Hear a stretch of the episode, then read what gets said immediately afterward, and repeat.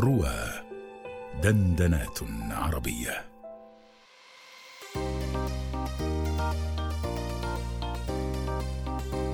حكايات مريم. أنا يا صحبتي مريم سأسعى كي أصوم الشهر وهذه مرتي الأولى بطول اليوم.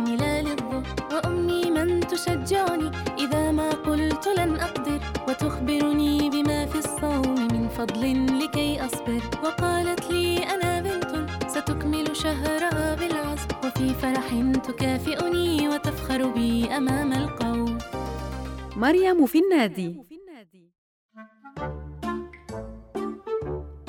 باسم والد مريم. يعمل صيدلانيا طوال أيام الأسبوع ولا يملك يوم إجازة واحدة. لكن ياسمين تعمل طبيبة أسنان في مستشفى عام. لذا فمواعيد العمل لديها منظمة نوعا ما مقارنة بزوجها. وفي أيام العمل هذه تذهب مريم بدورها إلى النادي الرياضي. تلعب الكاراتيه وتتعلم السباحة وتكون صداقات عديدة. ولأننا في شهر الصيام فقد اقتصرت نشاطات مريم في النادي على تمارين الكاراتيه وبالطبع تكوين الصداقات. لمريم خارج النادي صداقات عديدة هي الأقدم. فأولى صداقاتها كانت خالتها أسماء حين كانت تعرفها ب اما منذ أن كانت رضيعة ولها أيضا منة وبودي وصهيب وآخرون. لكن صداقات النادي مختلفة فجميع الأصدقاء من نفس مرحلتها العمرية ونشاطاتهم يغلب عليها الجد والمنافسة عن اللعب والهزل. وفي المنافسة لا تعرف مريم شيئا أكثر من الفوز فالصداقة تتنحى جانبا حين يكون هناك نزال فيه فوز وخسارة. بالتأكيد تخلفت مريم عن حصص السباحة فقد تغير ميعادها لما بعد الإفطار وهذا ما لا يناسب أوقات مريم.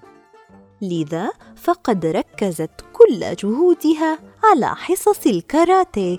مؤمن جار مريم ورفيقها في النادي هو منافسها لنزال اليوم. نحن أصدقاء نعم وجيران نعم لكن هذا لن يمنعني من هزيمتك. حي المتنافسان بعضهما وبدأ النزال. توقع الجميع هزيمة مريم لصغر جسمها مقارنة بمؤمن.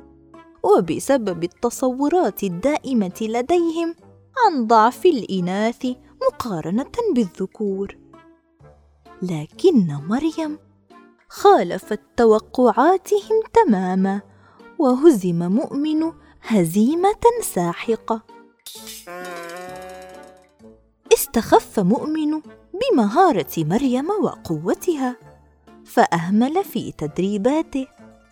متوقعا فوزه وبجدارة لكنه لم يدرك أنه من جد وجد ومن زرع حصد فلن يغني عنك كبر حجمك شيئا إذا أهملت تدريباتك. استحقت مريم الفوز بجدارة وحصدت نتيجة كل الجهد الذي زرعته في تدريباتها.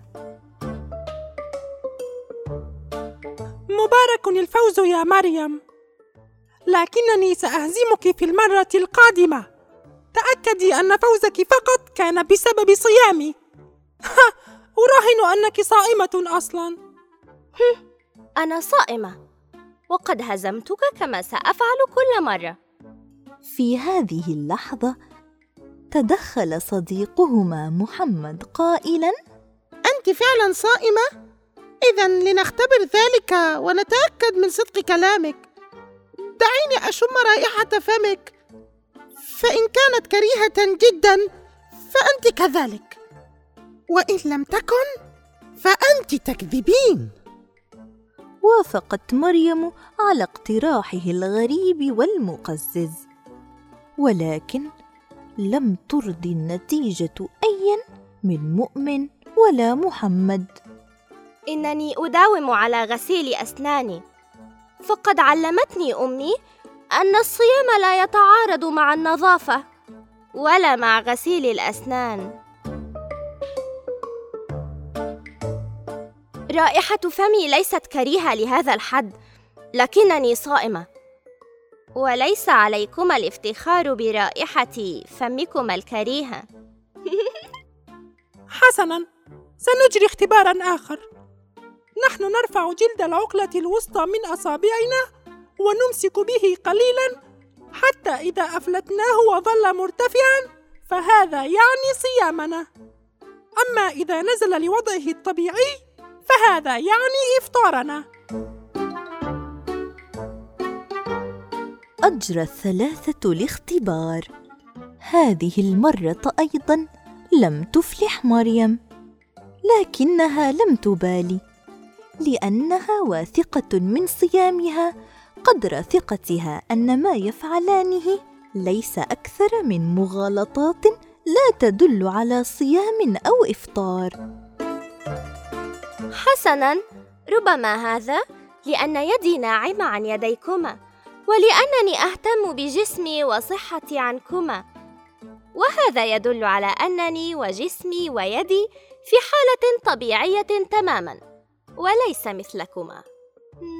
اهتم قليلا بصحتكما قبل أن يجف جلدكما مثل العجائز للأبد. وعلى كل حال لن أمانع أن تسأل أمي عندما تأتي لاصطحابي. وتتأكد منها من صدق كلامي. وأتمنى يا مؤمن عندما أهزمك في المرة القادمة ألا تلقي اللوم على صيامك. ففي النهاية كلنا صائمون.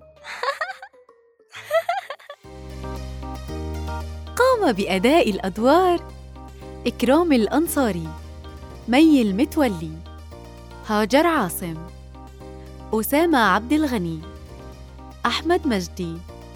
هندسة صوتية أسماء راشد تأليف أسماء يسري. غناء التتر إسراء جلبط إخراج أحمد مجدي.